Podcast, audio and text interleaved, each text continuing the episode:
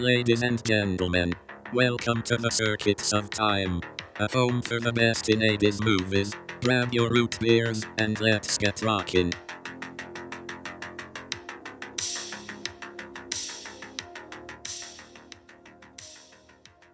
Hello, everyone. It's episode 16 of the Circuits of Time podcast. I'm your host, JD, and I'm here with my good friend. Jeff Dog. It's good to see you, Jeff Dog. Yeah, you too, JD. I know it's been a, a, a wee break since our last episode, but it's good to be back, and, and we've got a good one today. So We have indeed. So let's get right into some of our movie discussion. Anything in the movie world, any movie news that you want to share with us? yeah, JD. Yeah, this one's just crept up out of nowhere. Really, there's actually a film being made at the moment. It's going to be directed by Barry Levinson, and it's about the making of The Godfather. So we've got Elizabeth Moss, who's in Mad Men and obviously Handmaid's Tale and whatnot. She's going to join Oscar Isaac and Jake Gyllenhaal in this, and it's about the struggle that Francis Ford Coppola had to actually make the the classic gangster movie. It was one of those um, movies, you know, there's, there's always that film that everyone's seen that you haven't. Everyone seems to carry that with them, don't they? Everyone's got that movie that everyone else has seen. The Godfather was that for me. In fact, I don't think I watched it until I was probably early 30s, sometime in the early 30s. Um, and, and of course, I, I thoroughly enjoyed it. I still haven't seen part two and three, believe it or not. Funny you mentioned that, JD. Actually, uh, a friend of mine um, loaned them to me when I was about 17, 18. And I only got round to watching the first one after about a year's time. The trilogy had sat on a, on a, on a shelf for a year. And even then, you know, because I was quite young and I didn't appreciate the, the whole thing, watched them again recently. So I wanted to fulfill that. Um, and just before Christmas, I watched the second and third. Finally, finally, finally watched the third one. And I must say, I was a little bit disappointed. Um, you know, it's not the best ending to the trilogy, a little bit boring. Uh, but I'd still say, on the whole, great trilogy. Yeah, no, it's, it's something I definitely need to uh, get around to viewing. It, it was a bit similar with uh, Once Upon a Time in America. took me a long time to see that as well. And I don't know if you've seen that one, but um, Yeah, I think it probably took you a long time to see it, just on account of the fact that it's uh, such a long film. it, it is. If I can, rem- my recollection of that film was that the first half was absolutely phenomenal. I think it just really plummeted in the second half of the film. But anyway, let's not uh, let, let's not kind of uh, discuss it too long. We're sidetracking. Um, I, I was just going to mention. another film from the same year, 1984. I think. Good segue. Um, but the only other thing I was going to obviously say is, did you know that the Coming to America 2 sequel uh, trailer was released this last week? Yeah, did JD? It just sort of snuck under the radar, didn't it? And then it was there. You know, it's one of those films that's been rumored, but to actually see it in action, you know, Arsenio Hall back, um, you know, since his uh, successful career in the 90s. Oh, actually, sorry, he's uh, since his last film, which is probably coming to America. Yeah, I mean, I can't think of any other film he's appeared in. It's just like oh, Coming to America and the Arsenio Hall show. That's all I know him for. I must admit, I'm not overly excited having seen the trailer. I mean, it, I think it'll have some funny moments, but the tone, I'm not quite sure I like what it's serving up. But I think we always knew that it was always just not something that was going to hit the mark of the original, was it? No, it's like that with any film when they reboot or remake them. You know, we've had it now for the past 20 years since The Planet of the Apes. You're just always thinking, will, will it be any good? What are they going to do? What are they going to change? Well, anyway, let's move on to our movie review. And you may know this movie from the following sound slash song.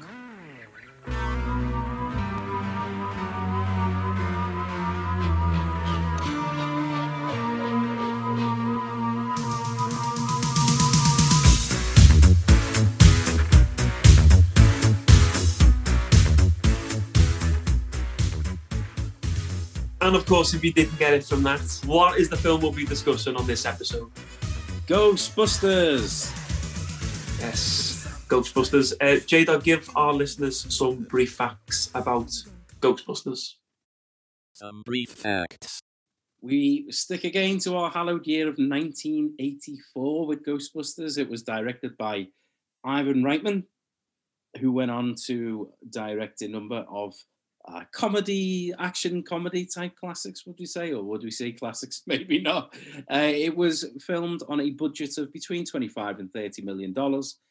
and the box office was nearly three hundred million dollars. So we're talking about a huge return there. As we know, it's become a huge uh, franchise. So I, Lord knows how much it's made since. Uh, you know, not that money is the be all and end all, but it just it, it it's it's just a fact. It was written by Dan Aykroyd and Harold Ramis, and also starred both Dan Aykroyd and Harold Ramis, as well as Bill Murray and Ernie Hudson as the Ghostbusters. And there's great chemistry between those characters. Wonderful, well put. Uh, it's interesting. You, you, say it was meant, uh, written by Dan Aykroyd, and was it? Did you also say Harold Ramis? Yes, uh, Ray Stantz and Egon Spengler are the characters. Yeah, did they? Because was he known for writing? Because you know everyone always says about Ghostbusters, so funny. It's it's so clever. It's such a good script.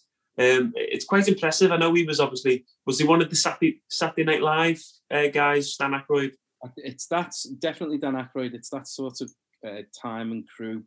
Uh, they were they were uh, early eight, late seventies, early eighties, New York. The likes of Dan Aykroyd and of course John Belushi, who, who was meant to be in this film, uh, and many others were of that time, and uh, they spawned many films from that Saturday Night Live uh, badge. And obviously, as time went on, things might have got worse and worse. But obviously, uh, when during that time, there was a there was a definite creative uh, flurry, and there were definitely some classics coming out there. You, you mentioned about Harold Ramis maybe being a writer. I'm, I'm, I think he had something to do with writing Animal House from the late 70s, if you've ever seen that. I have actually. It's a, it's a legendary classic in my household. But what? Why did we, Why was that? Why was there such a boom in those those years with the Saturday Night Live? What was that? Uh, Can we put that down to anything? Yeah, hard drugs, according to the stories. Uh, do you know what it is? That's the first thing that comes to mind, isn't it? Yeah, um, you know, Dan Aykroyd said that himself. He's on the record as saying, you know, the creativity that was going out there. They had to sit down in these meetings on a Tuesday, Wednesday, and have the show ready to go on a Saturday, and they did. Um, unfortunately, you know, um, but it was the done thing at the time. They partook in many uh, things that, that you shouldn't do, uh, and of course, it cost eventually John Belushi his, his own life, and Chris Farley as well. A couple of years later, he was another one. Um, he was the uh, Be- Beverly Hills Ninja. He was, yeah, yeah. Um, again, so Saturday Night Live sort of modelled himself as a bit of a modern John Belushi, and unfortunately went, went the same way as him. So, message, takeaway message: uh, creativity is good, but drugs are bad. I thought you were going to say another message there, but anyway. but let let's uh, get into the story. What, what is Ghostbusters all about? On a philosophical level, JD, or just a synopsis? Well, why not you give us both? Movie synopsis. Okay, we've got a team of scientists played by the aforementioned Harold, Harold Ramis, Dan Aykroyd, and Bill Murray. And they, they lose their nice, easy jobs at a university in New York, dealing with the paranormal or paranormal studies or something like that. Uh, so eventually they decide to become uh, Ghostbusters in order to make some money and put their scientific know how to some use. And along the way, they just so happen to come across a gateway to another dimension, which is a doorway that will release untold evil upon the city. And the Ghostbusters end up saving New York from complete devastation. Well put. Uh, uh, you know, the, the intro scene of this film, it, it just throws you right in, doesn't it? And it's such a great first scene. And it's obviously at the, the NY Public Library. And it's so creepy. I mean, we don't even have to see a ghost in that opening scene. It, it doesn't give us anything like that. It was all, you know, uh, atmosphere, use of instruments, and use of the camera. Uh, what was your impression from those first few minutes? Well, we're talking about a film, obviously, that both of us, it's buried in our minds over the course of three decades now. That is one of the, abiding scenes. And you you hit the nail on the head with the word you use, which is creepy. And I think one of the ways in which it does it is there's no, you don't know anything. You, you know, we know it's Ghostbusters and all that, but we don't know anything what's going on here. We've just seen this the public library, which I've been to that very spot. The it's a scary building. Uh, huge lions set in stone, and obviously the way the cameras set and everything. But nobody says anything. It's just music. It's camera movement. It's pacing. It's the character walking through the record, which you know, if you've ever been in a quiet part of a library, especially a, a large library like a university library or something, there's something inherently spooky about places like that with narrow bookshelves and nowhere to go. No, I was just going to say there's that claustrophobic feeling with, as you say, the book the bookshelves are quite tight together, um, and of course, eventually we see. Well, we don't see, uh, but the librarian sees something because we see a face glow up and a, a hair fly up, and it, it, culminates in the classic Ray Parker Jr. theme, and we are right in the mix at that point. Yeah, of course. Yeah, I mean, just that song, just uh, I would argue that it that it beats uh, the Huey Lewis song from Back to the Future, just in terms of link to the to the movie. It's just brilliant. It's a brilliant crossover, isn't it, between film and and music. And then of course the music video for that has got lots of stars from the time in it. So that it's it's you know in the days before the internet, these crossovers were done because they and they worked really well. And the thing is, I mean, me and you um, we've known each other for well, must be 25 years now. And, and, there was a point when we started going out drinking and clubbing. And I can always remember whenever Ghostbusters came on, there was an audible cheer around the room. Everyone's always loved listening to the. Doesn't matter where you are, what bar, what scene. If Ghostbusters came on, everyone got up, didn't they, on the feet? Yeah, isn't it strange that? So talking about when we first started going on, that must have been 20, yeah. years after the film, something like that. Uh, and you know the fact that you're going out on a, in a in a nightclub and you've got a theme song from a film, you know, not just like I've had the time of my life from uh, Dirty Dancing, which is a song. You know, it doesn't quite mention the film in it, does it? But Ghostbusters, the song is about the film itself. You know, who you're gonna. It's it's tied in with everything that the film's about. So to hit really up and see people, yeah, I do remember those days, JD. We'll have them back soon. We will have them back soon. But it's not long until we are introduced to Dr. Peter Venkman. And according to the glass door of his office, he works in the field of paranormal studies. In fact, the glass door shows that there is a team of three. You've got, of course, Dr. Venkman himself, Egon Spengler, Dr. Ray Stantz, and of course, there's some spray paint. Something's been sprayed onto the glass door. Burning hell, Venkman. um, so straight away, we, we, it's kind of given us some clues. Like you know, this guy's maybe a bit of a charlatan. yeah, there's uh, he's obviously just riding on the coattails to uh, make to make a living. Um, there's something really sleazy about him, just the way he carries himself as well. And we know a lot of his, or most of his lines are actually ad libbed anyway but it's it's uh, it's interesting that you mentioned the the the, the, the spray the, the red writing on the door um, because that was actually going to be one of my questions for you. It looks like lipstick to me, which would tell me that it's a, a woman who he's maybe uh, cross path with, and you know she's she's writing that on because she's been duped by him or something like that. Uh, yeah, and of well, course, because of course door, when we get through that door, we actually see that he's he's he's at his guy at his game, isn't he? He's doing what he's what he what he does do. Well, he's not interested in his field of study. Uh, uh, basically, he's kind of only interested is obviously getting the attention of this attractive woman, isn't he? yeah, and it's a funny scene. Uh, it, it is. It, I mean, it's not something we'd probably see in today's uh, market, is it? No, you definitely wouldn't, JD. Um, you know, a lot of things have to be sanitized now before they've even been put to paper, which is a shame. Um, you know, it's just the age that we live in, unfortunately. But uh, it, there's something just darkly comic about the fact that he's got this sort of quasi scientific uh, study set up where he's got two people in front of him a young man and a attractive young lady. And the idea is they say what's on the card that he's holding without them saying. And if they get it wrong, they get an electric shock. Now, of course, even if the lad's getting it right or wrong, he's giving him a shock. And the girl who's getting everything wrong, he's saying, yeah, perfect, brilliant, which is a, a way of him, you know, looking at it through a modern lens. He's uh, he's he's manipulating her, really, isn't he? He's uh, he's buttering her up. He's he's he's sort of getting her ready to. Uh, he's flattering her, isn't he? he's using his job to woo the women Yeah, exactly. Um, yeah, you just wouldn't see it now, JD.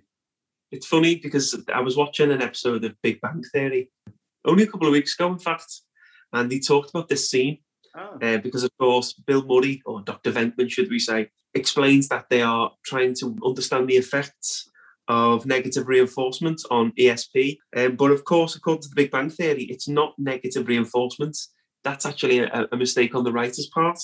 It's really positive punishment. I think negative reinforcement would be the removal of a positive stimulus. So that was Dr. Sheldon Cooper of the Big Bang Theory, which is always great actually for some of these pop culture references. But I just thought that whilst we mentioned it, it might be worth throwing that in. Yes, but, these guys were writing it, they were throwing in as much pseudo scientific language as possible.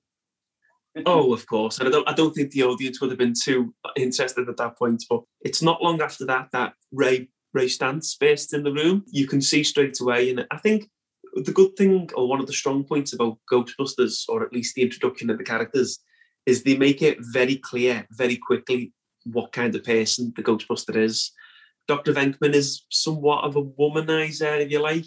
Ray's very much the enthusiast he's very into you know the, the, the field and it's apparent straight away because he comes in and tells Dr. Venkman that there's something big, like a bit of a story, and we obviously assume that that's what's gone on at the public library. Yeah, the, the, when you mention the characters in the introduction, and yet still in my mind, and it's probably got something to do with the animated series. When I picture Ray Stantz, I imagine, and I'm sure you know what I'm going to say, the uh, goggles on his head and the cigarette hanging out of his mouth, drooping down. And yeah, I th- that happens in one scene, but I think it happens in the at least in the introduction to the animated series. So that's probably where I'm coming from with that. Yeah. Well. Uh, but yeah, it's amazing, isn't it? They stick in your head. And also the thing that sticks in my head about Egon is he, every he's got this smirk on his face, this knowing smirk whenever he talks. But I've seen Harold Ramis do that in any film that he's in. You know, even through to Knocked Up, which was 2007. I think he he's got this look about him, which is just sort of like, I know what's going on here. You know, I'm in. I'm in on the joke. It, no matter what serious role he plays, there always seems to be that underlying. You can always sense a smile on the horizon with him. But that's another one, of course, because when they get to the library, uh, Egon's already there, and he, he's kind of he's got like a stethoscope, hasn't he? And he's listening to the table. And again, it's the introduction of the character. Venkman's the womanizer, Ray's the enthusiast, and um, Egon's definitely the scientist, isn't he? Yeah, yeah. And in that opening scene when they are uh, looking around the open drawers and everything that in the library, there's a great line where uh, there's a load of books stacked up, and again they mention some sort of something like parallel stacking or something like that. Venkman says yeah, there must be a ghost because no human would stack books like that. but that that's a good. It's, it's interesting because those those just first few minutes, um, the lines that he gives tells us that Venkman's a skeptic himself, isn't he? Mm. Um, I think when the, we're interviewing the witness who's lying down, he even starts to ask whether there's a history of schizophrenia in a family. Yeah, yeah, he's very cynical, isn't he? Um, so they obviously go down into the lower depths of this library um, to investigate. They find the books, and then it's this point we see the first glimpse of a ghost. Uh, it's the the grey lady, um, and, and, it's quite a funny scene because they're obviously they're in this field and they're unprepared. They actually don't know what to do when they finally stumble upon a ghost, and of course the ghost eventually turns into this horrible ghoulish monster. I mean very considered it's a, a, somewhat of a family film. It's very frightening, isn't it? Yeah, you see that in an awful lot of films, especially from the 80s. They push that boundary of what's sort of considered um, not acceptable, but you know, a lot of things that are really scary are shown on screen in what are children's films. That ghost is so frightening, like some, or like all of the effects, because it was before digital effects the practical effects of you know they, they stand they don't stand the test of time in many places, but there are certain things that really do um, pop up. So we say, and uh, definitely just look impressive now. And I think the effort that must have gone into making that prop or dummy or whatever it was where would frighten any any child now. I'm not sure what the, the, the, the UK rating is of Ghostbusters. Is it a PG? Possibly. Well, I'm not sure, but I noticed having watched it back just recently, there are a number of scenes that would not look out of place in one of your mainstream horror movies. You know, uh, and I think of like the one uh, where Dana's in the chair and the arms come out. There. There's really nasty scenes in this film, but it, it gets away with it because the rest of the film's kind of light-hearted and things like that. Sexual themes as well in there. Yeah, but of course they are unprepared and they eventually run away from this ghost. Don't they?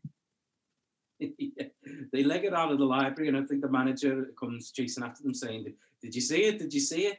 But what gets me about the following scene after that is they're just walking around back to their um, back to their office at the university, but they're just talking about it, uh, quite relaxed, quite calm, considering the fact that they've just seen a ghost. Obviously, Ray's talking ten to the dozen, saying about how fantastic this is and that. But Venkman just doesn't seem fazed, despite the fact that he is this uh, charlatan, basically, isn't he? But now he's I picked I, I picked up on the exact same thing. It, it, it did seem to just be brushed aside because the runaway, they're, they're totally paralyzed with fear, and you know, before you know it, they're just talking normal as if it's just something that happens regularly. Um, in fact, Egon mentions uh, not long after the library scene. Um, I think he's picked up with some of his data, with some of his tools, um, about that. Uh, based on some of his, of his readings, uh, he thinks they have an excellent chance of actually catching a ghost and uh, holding on to it indefinitely. Um, and of course, we didn't, we don't know it yet, but he will be referring to one of the ghost traps, which was a very popular toy when we were youths, Chris. oh my goodness, those toys where my life had the the firehouse, which was a building. Um, I had the the, the Ecto One backpack, the the trap, which was attached to a foot pedal, and the the, the, the doors flapped open. I had all of the toys. I think I've still got Egon Spengler somewhere. He presses his arms in, and his his uh, his mouth, his jaw comes down, his tongue sticks out. That's right. I think it's tie or something, folds or something. That's it, yeah. Now these are obviously related to the um, the real Ghostbusters, the cartoon. But God, those toys were something special. They really were universally loved, weren't they? Um, I think, in fact, I had this strange big figure um, of it was like a dustman, dustbin man, and he used to just put like the bin trash can over his head, and he'd turn into a fly. And again, I think it was just a real Ghostbusters thing, but used to absolutely adore it. But I think Um, one of the just a note on toys. Um, following Star Wars, the success of Star Wars, which George Lucas always said, the idea is sell the toys and the kids will make the story themselves. I think a lot of things capitalized on that, and we see through the 80s and into the 90s a lot of toys from films which had nothing to do with the movie. So, for example, the one I'm thinking of is like the Terminator. So there were Terminator toys based on Terminator 2, which was an adult film, by the way. Um, but the toys from that were like a, a car, you know, remember that from the movie? Um, a liquid metal man, which had guns for arms, all this sort of stuff that you just didn't see in a film. But it's a the fantasy. But when you think about it, the fact that they were aimed at kids was uh, was was yeah, yeah. yeah. it's true, and we and we said this back in our RoboCop episode. It's like kids were going around with RoboCop lunchboxes, and you know. they were even though they were kind of aimed at the, you know entertaining for adults, kids definitely there was something there for kids, wasn't it? And maybe it was the toy aspect. Um, but back to back to the story of the film. Um, of course, you said they returned to the university, um, and of course the belongings are being taken away. The university's uh, removed the grant, uh, which enabled them to to carry on and study. Yeah, because Um, so Dean, whatever his name is, um, you know, and he goes, right, I'm, I'm glad you're back. Uh, you know, I'm packing your stuff up. And they're so naive. naively say something like, well, you're moving us to a better office on campus. but that's the point when, of course, they decide that the only alternative is to go into business, and they obviously need some capital. And they, yeah, the next scene is Ray coming out the bank. I think he sold the house that his parents were leaving to him, wasn't it? yeah, they say something like, it's okay, Ray. don't worry about it. He says, that's, but that's the, that's the house I was born in. I think Egon says something along the lines of, "In five years, the um, something like the rate of repayment was, will clock up about ninety-five thousand dollars or something like that.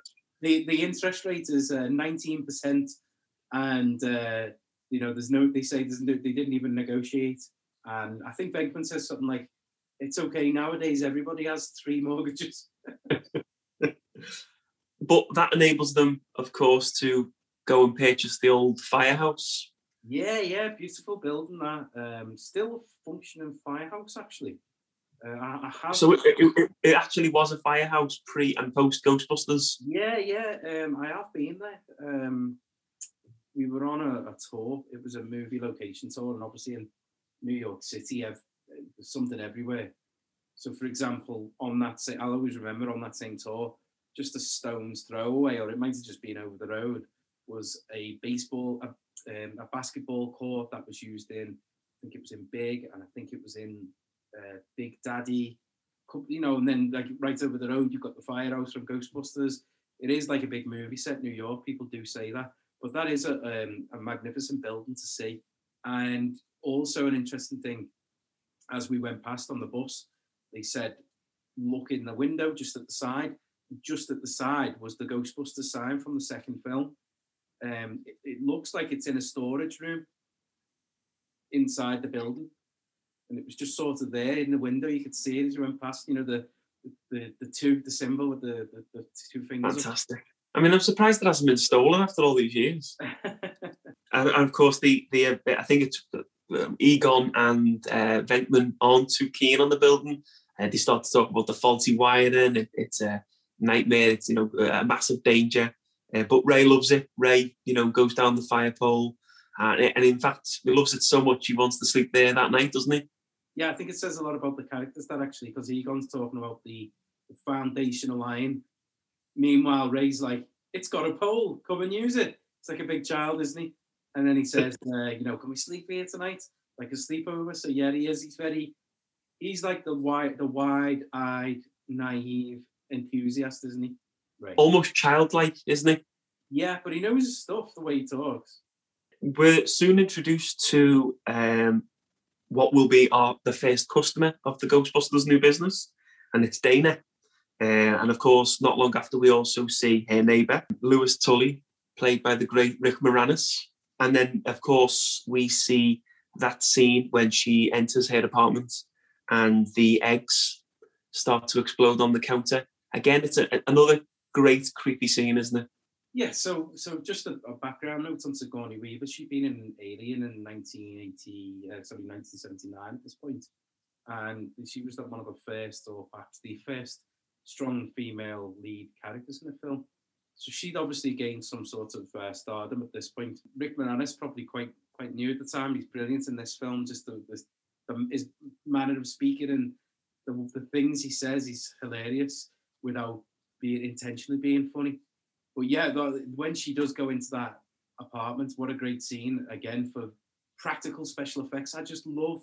We talked about this before. I just love the idea of someone going to work thinking their job today is I've got to find a way of, of making, you know, a gremlin pop up or you know something like that, or something pop out of a gremlin, or I've got to um, make an egg pop and hatch. And so I was looking into this, and I don't know if you know how how it was done, JD. But basically, what they did was they they cut whole, uh, a they scored a line into into actual egg, then covered that line up, that which which obviously would have weakened the the shell. They covered it up with a flour or, or plaster or something like that, so you, so you wouldn't see it where it where it had been compromised, basically. And then they blew air underneath into the egg, which which made it explode and the egg then obviously would have jumped out with the force of that onto the uh, the worktop. But the heat of the worktops underneath with propane or whatever, you know, like a heater, basically. So it was like a grill, and which cooked the egg straight away. I, I find stuff like that just fascinating how they managed to do that. It was fascinating, and it's so well done. I mean, at no point when you're watching that do you think that this is like a special effect. It looks legitimate, doesn't it? Well, because it is, yeah, that's it, JD. They've, they've done everything to make it look real. We also hear the growl from the fridge, and of course, there's something said. Uh, it's Zuul, and I think the first time you watch it, you probably don't pick it up. Uh, it's quite the, the, the effect itself is quite hard to interpret. We find that out a bit later on, and that's the uh, the first point of the film when we hear the name of. Uh, I suppose you could say one of our antagonists, because I suppose you could say that there's well maybe four in this film. If we say that the two terror dogs Yeah. um, are antagonists, you've obviously got um, Gozer, Right. and, and of course Walter Peck, who we'll who we'll come to later, um, because he's definitely an antagonist in this film. Yeah, th- this Gozer thing uh, does go into the realm of a bit daft, doesn't it? But we got the terror dogs, and obviously when she opens the fridge, you see this gateway to the other dimension, uh, and of course uh, the other, um, the other antagonist, which we haven't mentioned yet. Which shall we save for later, JD? We can say, oh well, let's well that means there's five then, I suppose. But I know exactly what you mean. Uh, it, uh, maybe if it was made in 2021, the monsters wouldn't, you know, maybe they'd seem a bit cheesy. And, and maybe it was the special effects at the time. They look a bit dated now, don't they? Certainly the, the terror dogs. We go from what we've just talked about there with the eggs to the terror dogs, and I hate to say it, but some of the puppetry in this film is it's, not that good. I mean, as a kid, it looked great. I, I mean, I don't remember watching this as a kid thinking, you know, this looked corny. I remember being actually quite frightened of the terror dogs. Um, but of 1984, it's nearly 40 years on. It's dated now, isn't it? it is dated, and but they were and, and still are gruesome things to look at. You know, the when the close, the extreme close-up shots where they're roaring, things like that, it would be terrifying as well to a young child. I really feel, but just in terms of the look, there are better things from the 80s. Perhaps maybe it's to do with the budget at the time, and all, but also the case of well, not case because it's a benefit in many ways. Modern technology um, sounded like Rufus then. The, mo- the modern technology, you know, you got to imagine when you were watching something on, on video in the 80s and 90s, you may as well have just smeared Vaseline all over the lens.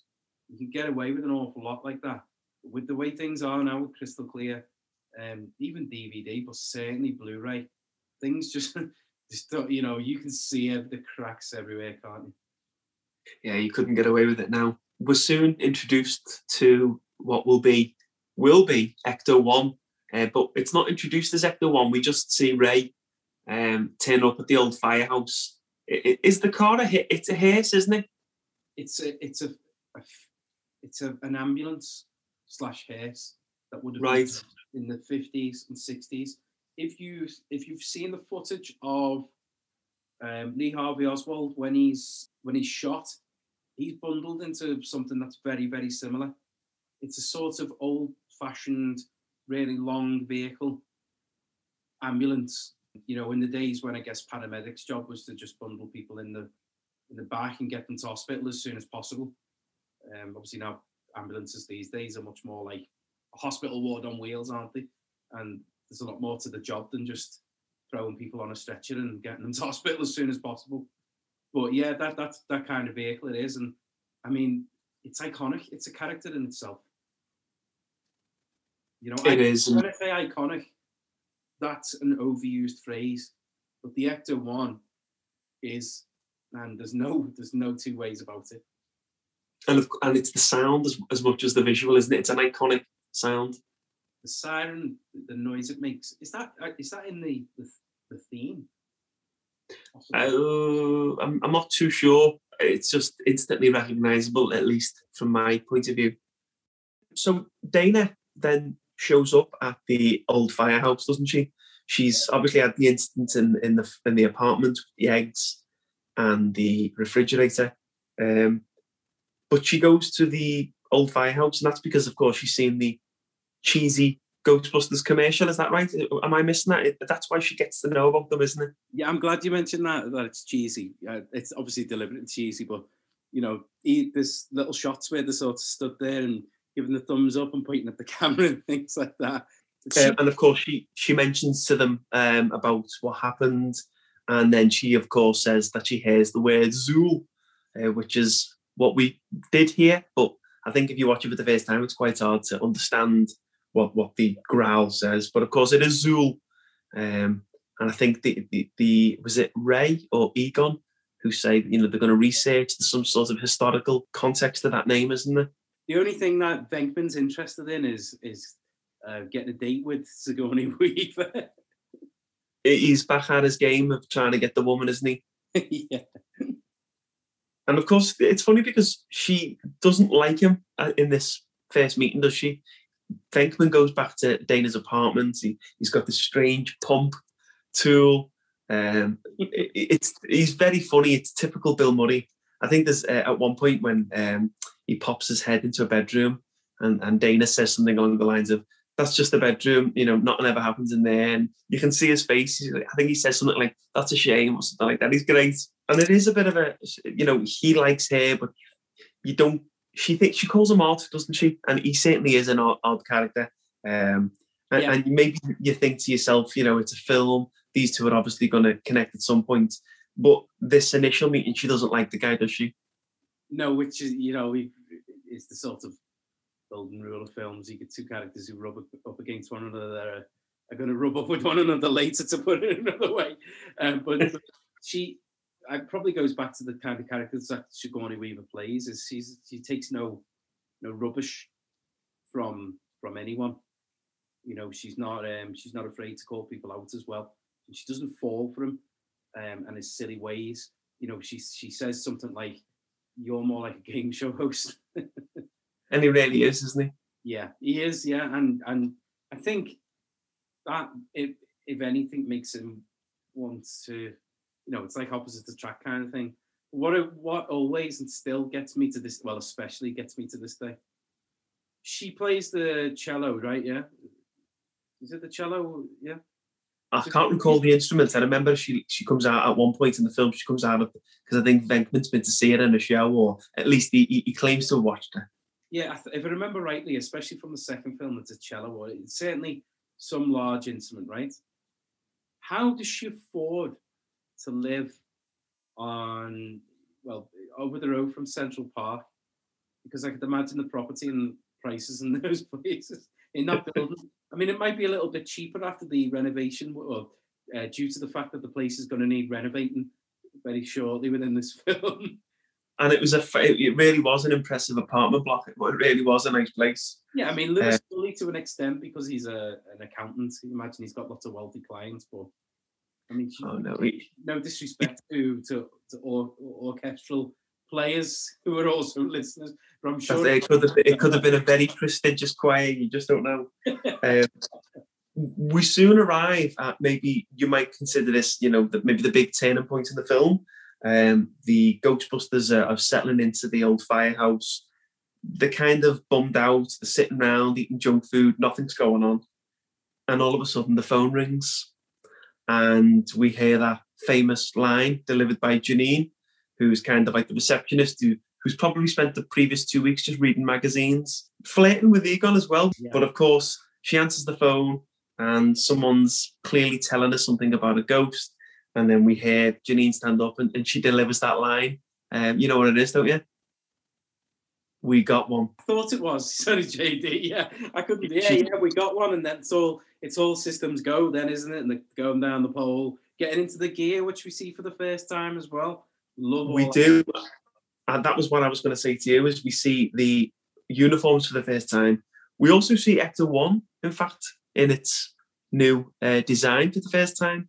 Yeah, Um, I think it's sped up because of when it first leaves the firehouse. I think it's implied, or it's at least meant to make you believe that they're going really fast. If you watch it back, it really looks just like a, the old Benny Hill show where things were just sped up. So they arrive at, at the hotel, or, or it is a hotel, isn't it? Um, and it's such a great scene. This this is this is uh, of course the scene with Slimer. Um, but interestingly enough, he's not actually known as Slimer in this film. I think that comes afterwards. I think it was only um, maybe even Ghostbusters two or the, the real Ghostbusters maybe, but his name actually he didn't actually have a name in, in in Ghostbusters one. I think he was just known as like a blob, wasn't he? Yeah. I think he probably just became a sort of bull of another iconic character. And again, after the the real Ghostbusters, the animated show, but the, we see Venkman on the floor and he can't move, and he says something like, "He slimed me." So I guess that's where the names come from and just stuff. Well, No, I think you're right. Is that when he's covered? Is that when he's covered in washing up liquid? yeah, great special effects there. And it's not long after that when we are in, uh, it's like a ballroom, isn't it? And of course, Egon says um, the important tip, the, the health and safety tip of never cross or don't cross the streams. yeah, he says, Um, I forgot to tell you something. Um, you know, don't don't cross the streams. And he says, what'll happen? Uh, why? "Ooh, It'll be bad, really bad. and then and then he goes into detail and says something like, all matter moving at the speed of light. So yeah, it's very bad. But of course, they eventually catch Slimer in the ballroom in the ghost trap. Yeah, we see it in operation for the first time. Not before they completely annihilate a very expensive looking chandelier. they do lay waste to the hotel, really. But but that's the point, isn't it? Because they go from um, bummed out, um, desperate people who, who, who want to succeed, and following that, I mean, Ghost Fever pretty much grips New York, doesn't it? They're on Time Magazine, newspapers, TV interviews. In fact, there's a great montage where it's kind of showing you like them uh, on different snippets of newspaper coverings. And right at the end, in fact, there's a, a really peculiar scene when Ray's in bed, and I think a, a ghost, like a spectre of like a lady, starts to undo his belt and fly. it's a crazy little montage, but Ghost Fever really has hit New York at this point, hasn't it? Yeah, yeah. Again, coming back to the adult theme in this film. um, but yeah, that, that that that the montage, God, that's um that's that's just an icon of its own, isn't it? In the eighties, the montage scene. If you ever want to pass time and show success or failure or or something that's happened over a period of time, you can always do it with a montage. Brilliant. And it works so well. It does, yeah, yeah. I mean, you, you would imagine them being on the cover of all these magazines and things, wouldn't you? It that's the point after the, the montage when we finally see the arrival of Winston. And, and and we can talk about this because we're, we're nearly an hour into the film and the fourth Ghostbuster shows up. It's a bit of a strange thing to have just, you know, wedged in an hour into a film. You know, the film's only on for an hour and 45 minutes. These are your main guys. And all of a sudden, this new cast member turns up. What? Why? Why did that happen? Was do we know anything about why Winston was brought in an hour into the film? Do you know anything about that? I, I'm sure there, there'll be some explanation as to why they did it. My understanding, you know, and what I've always taken away from the film, which is at the end of the day, if you're going to watch a piece of art or look at a piece of art, it's about how you interpret it. So my interpretation is that we need someone from the outside, an onlooker, almost like our proxy into these this world earlier on in the film, we saw Venkman in that in that role. He was very much the outsider, with the other two being the scientists. But now they all three of them are the Ghostbusters. I think we need an outsider just to look in. He's going to be like our guide into this world, and also just to remind these guys as well. You know that he's like a reminder of real life in the real world. I feel with with Winston. He's got some great lines as well. I was I was going to say the exact same thing to you. It, possibly the funniest lines in the movie, really. Um, I know Bill Murray's kind of maybe the- lead comic role, but Winston really does have some belters, doesn't he? He does, yeah, and of course Ernie Hudson is uh, is known for that, and obviously he's been in a few other things, but certainly Winston Zeddemore is his, you know, his ultimate. Well, I mean, It he is. was in Operation Delta Force as well. Was he in that? He was in, yeah, he was in one of those. Part 16 or 17? yeah, Eventually, uh, Peter uh, Venkman, he, he meets Dana, doesn't he, when she comes out of this um, performance. Um, I think he, he claims to have watched her. And she's different with him, isn't it? And I know she's been watching him. I think there's a scene when she's doing yoga in the apartments and she starts to smile, seeing him on the telly. Um, and then, of course, when she sees him outside near the fountain, she's smiling again. She feels differently about him, doesn't she? yeah, she's with that other guy, isn't she? Talking about the, the you know, I can't believe it's some, something mundane about the He- He's a stiff. Yeah, and then she's looking at him. He stood there by the fountain with his. he's got the boiler suit on with a a, a, a neon red, a red or orange jacket on, you know, twirling round.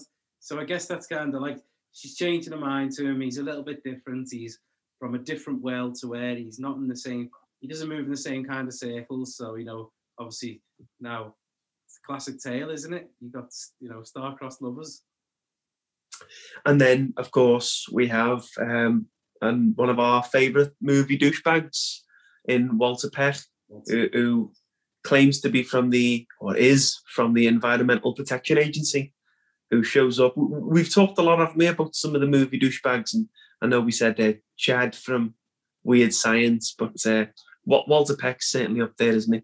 He's brilliant, isn't he? And yeah, at the same time, what does he do? You know, if you actually look at his screen time, it's probably about 10 minutes, maybe a little bit more.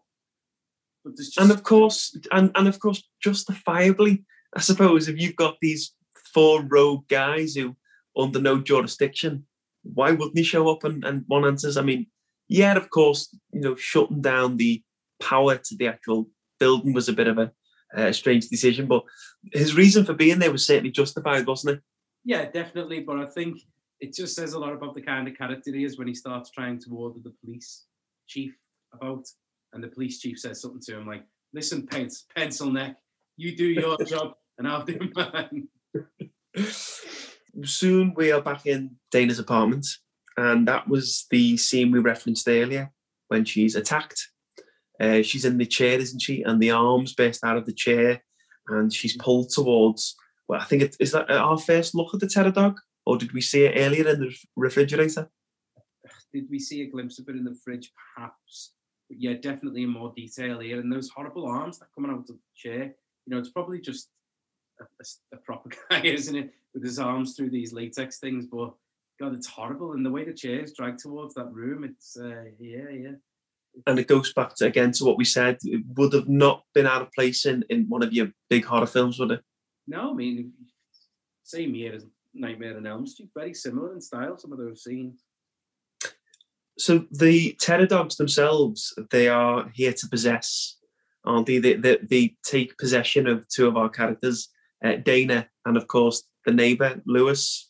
Yeah. Um, so we got, um, we got a great scene where Venkman goes around for a date, and you know she's all she's being all sexy now, and she's being possessed, and she's saying something like, you want this body.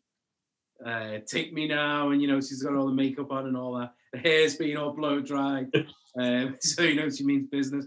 She takes she takes him into the bedroom and says, and you know I can't believe I was watching this as a kid, but I guess when you your mind probably just blots out the things that you don't understand.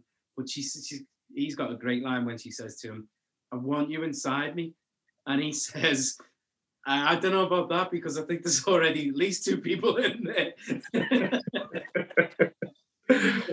but she plays that also. I mean she's so good in it, isn't she, Sigourney Weaver? She plays it so well. And I remember being quite frightened of that as a kid. That scene when she's floating and she's got these like almost fang like teeth and the eye makeup. Very scary, wasn't it? Well, yeah, I mean that's one thing that you definitely get right in these films, and the second one as well. I'm sure you know what scene I'm going to mention. Possession of characters and I'm thinking of one in particular from the second film. You're thinking of uh, the the little guy that he's well, he's not foreign, but he's got like a foreign accent. I can't remember his name, Janosz or something. His name in the film's Janosz. He was the he was in was it Sex in the City or something like that. He's been in lots of things anyway. You'll know the guy when you see him, Curly on there. Do you know which scene I'm talking about, JD?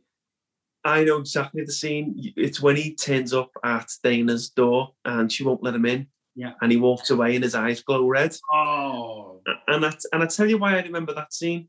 Um, because I remember one of the first few films I'd ever seen on the cinema or movie theatre, if you're one of our American listeners, um, was actually Ghostbusters 2. Yeah. And my mum took me and my brothers. I don't remember much about the film, but I definitely remember that scene. Oh. I always remember I don't know if I like a, you know grabbed hold of my mum. It was it's very frightening. Um, and, and, as you as you say, Ghostbusters it, it, does a great job of making you laugh, but it does a hell of a job of scaring you when it needs to. Yeah, and you know the other scene as well from the second film when the kids on the when Oscar's on the um the ledge of the building outside. Uh, Is that the one where there's a, a ghost at like a a pram? It's him, isn't it? It's that Yano, well dressed up as a, a nanny. Oh my word, that was frightening as well.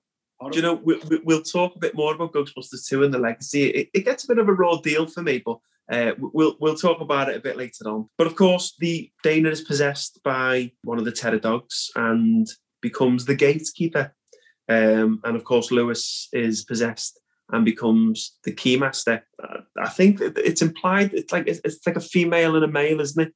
The Yeah, you know, key, the keymaster is the male, and the gatekeeper is the female. It's like a sexual connotation towards that, isn't it? definitely, man. Yeah, definitely. I was watching that again, rewatching it recently, thinking this is very sexualized. This definitely. But we've got to surely talk about the scene when uh, Louis Tully is chased out of his apartment by this claymation dog. It's not the test of time. You can actually talk. uh, You know, I'll, I'll tell you why I like that scene. It's the two minutes beforehand when he's trying to entertain his his guests, and obviously, you know, he, he references the fact that he- he's into all his vitamins, mm-hmm. and it shows you like the, the spread and the buffet, and people are eating just like carrot sticks. It's and of course, I think two people come into the room and he's introducing them, and he's such a great character, isn't he? He is, yeah. In that scene, he says something like, you know, oh, he's talking to someone. He says, oh, well, you know, and, and the reason why I held this party, I only invited clients and not friends, is so it was tax deductible. oh, very good. Soon, so of course, Louis is possessed, uh, Dana's possessed, and we also see the return of Walter Peck, who turns up, doesn't he, with some officers and orders the shutdown. And of course, uh, this releases the ghosts from the containment unit, um, and all hell breaks loose in New York City, doesn't it? yeah, that's where we have another montage with a, a great sort of synthy song in the background, drum machines, all that sort of stuff.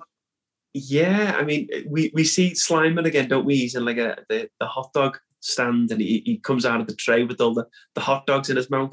But I think me, I think my favourite one is the the taxi driver. Um, the guy jumps in a cab and the, he's like a zombie, isn't he? He's more of a ghost. Yeah, brilliant puppetry actually in that. I mean, I know we said about the dogs not looking, uh, not not stood the test of time, but there's the horrible sort of skeleton that drives the taxi off with that guy in it. The the uh, the, the the the spirits of the dead or whatever it is. Uh, can you remember how it gets into the taxi? Oh, is it through the exhaust pipe? Goes in through the exhaust pipe. Yeah, yeah, brilliant. Um, It, it looks more like something from Day of the Dead, doesn't it, than Ghostbusters? Yeah, yeah, yeah. So it's like half human, half skeleton. But I know we're not, not onto our did you know section yet, JD.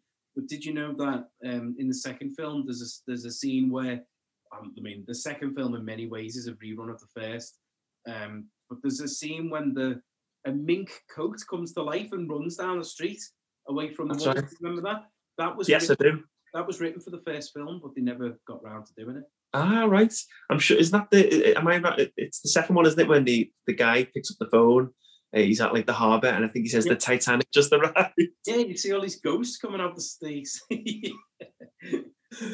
Uh, um, but our Ghostbusters, of course, end up getting arrested, uh, or at least you know they're, they're, they're put into the, the local prison, aren't they? And they start to God knows where they get it in a, in a prison cell, but they somehow have the the blueprints for the uh, apartment block, don't they? And it's then we find out that the architect for the apartment building built it for the purpose of concentrating spiritual turbulence. I think is how Egon puts it. It was a guy by the name of Ivo Shandor. I don't know if that was one of your questions, which I may have spoiled. Um, and- he was uh, a member of a secret society of Gozer worshippers. Uh, so it starts to tie the story in quite nicely and, and gives some explanation as to why Gozer's even uh, a thing, or at least part of the story.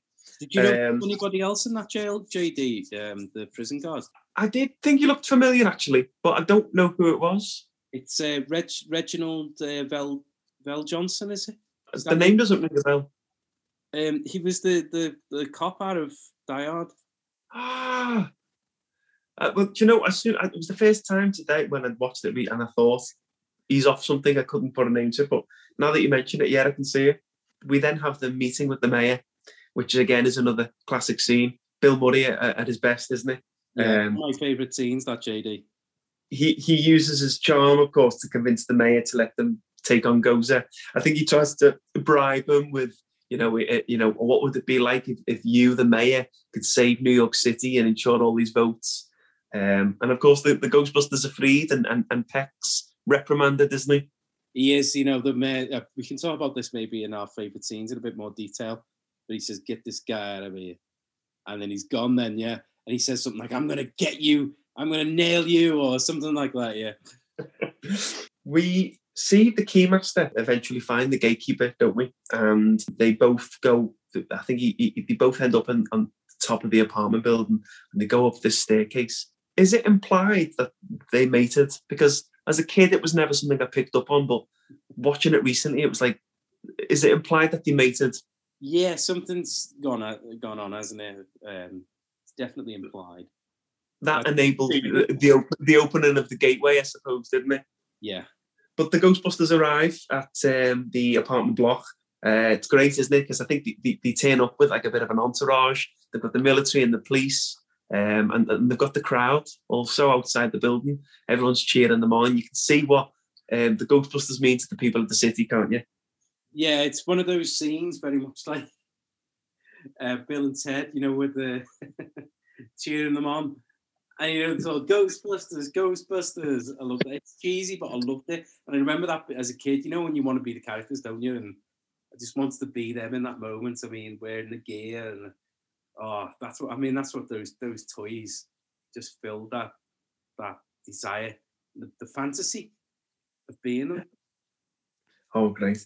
Um, they is the elevator broke because they go they end up having to go up the stairs, don't they? I don't know if it's ever told about the elevator being broken, but um, it shows you them labouring up to the top of the apartment building, doesn't it? Um, yeah. I think they, they get to the 22nd floor and arrive, but when you see that shot from the floor looking up, there looks a lot more than 22 floors, doesn't it? Yeah, they're, they're looking with trepidation because they've got to fight, but also, I mean, that staircase is something. And there's a there's a game, um, it's it's awful, a Ghostbusters game that was on every console going at the time. It's a it's a, it's an awful game, firstly, but the last or one of the last levels, you've got to climb staircases, like in a sort of Donkey Kong kind of way, like going up, up, up, up, up and if you die on one of those levels of the ghost, which are hard to kill, you're back to the start. I, I think you might even be back to the start of the game. you know, Kids, they'd mug you, wouldn't they? In those days, they just, you know, you'd well, have to. I can remember distinctly the video game with the logo. Now that makes you want to buy it. When you get home and play that, and it's a, it's garbage. kids, kids will never understand the pain of spending three or four hours on a game only to die and have to go back to the start. It's just not something that these current kids have now, is it? No, they don't. And do you know what? Another thing as well with the games now, you can, if a part's hard, you can skip that part of the game in many cases, or, you know, just if you die once or twice, it'll just say skip ahead or, uh, yeah. Re- re- respawn as many times as you like. Yeah, yeah, yeah. It's, uh, it's not the same. But then the Ghostbusters arrive at the top. They finally reach the summit, and we finally are introduced to Gozer. Um, I think when we first we've seen this film so many times now, it's probably hard to remember what your first impressions were. But what, what do we make of Gozer? Is she intimidating? Is she scary? Are, are we surprised it was a woman after all the, the billing and the, the build up? Do you assume it's going to be a monster? What, what was your thoughts on Gozer? Uh, the things she does and the power that she seems to have are scary, but the image is like an 80s power dress, power trip, you know, square shoulders, uh, sorry, like a pointed shoulders, the flat top hairstyle. It's quite laughable, I must say, in, in nowadays looking back. That's only my opinion. The red eyes give it give it a little something, don't they? Scary, the part well, but and then we hear the infamous line of choose the destructor. And it's great. I actually put a tweet out not not so long ago on our Twitter page of, you know, if you were in that position and you heard the line, choose the destructor uttered by Gozer, what's the first thing you think of? And we had some great responses. I'm sure someone, you know, said Dolly Parton or something like that. would have made a great ending. But of course, Ray Stantz um, can't help but think of something from his childhood, something innocent and it is it is of course the Stay Puft Marshmallow Man. What were your thoughts on that? Stay Puft Marshmallow Man, or just the Marshmallow Man, is one of the. I forgot everything about this film's iconic, but that image and that uh, almost like a Pillsbury Doughboy crossed with a if you're in if you're in the UK, uh, Bertie Bassett, who's a kind of made out of uh, sweets, isn't he? What, like a, the Michelin, the Michelin man, almost. Michelin man, yeah, yeah. Um, oh, just the look, the smile, the creepy smile, the eyes that move. Oh, everything about him is absolutely just iconic. The fact that he's a, he's in this sailor sailor's outfit.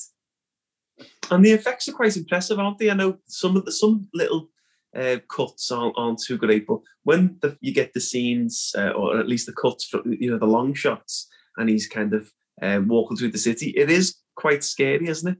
Yeah, it's not. It's not too bad of an effect even watching it now. Um, I can only imagine that they've done that using a, a person dressed up and miniature min, miniature buildings, and then they've overlaid shots of people walking through the, the streets on that. However, they've done it, obviously, it's a bit more complicated than that.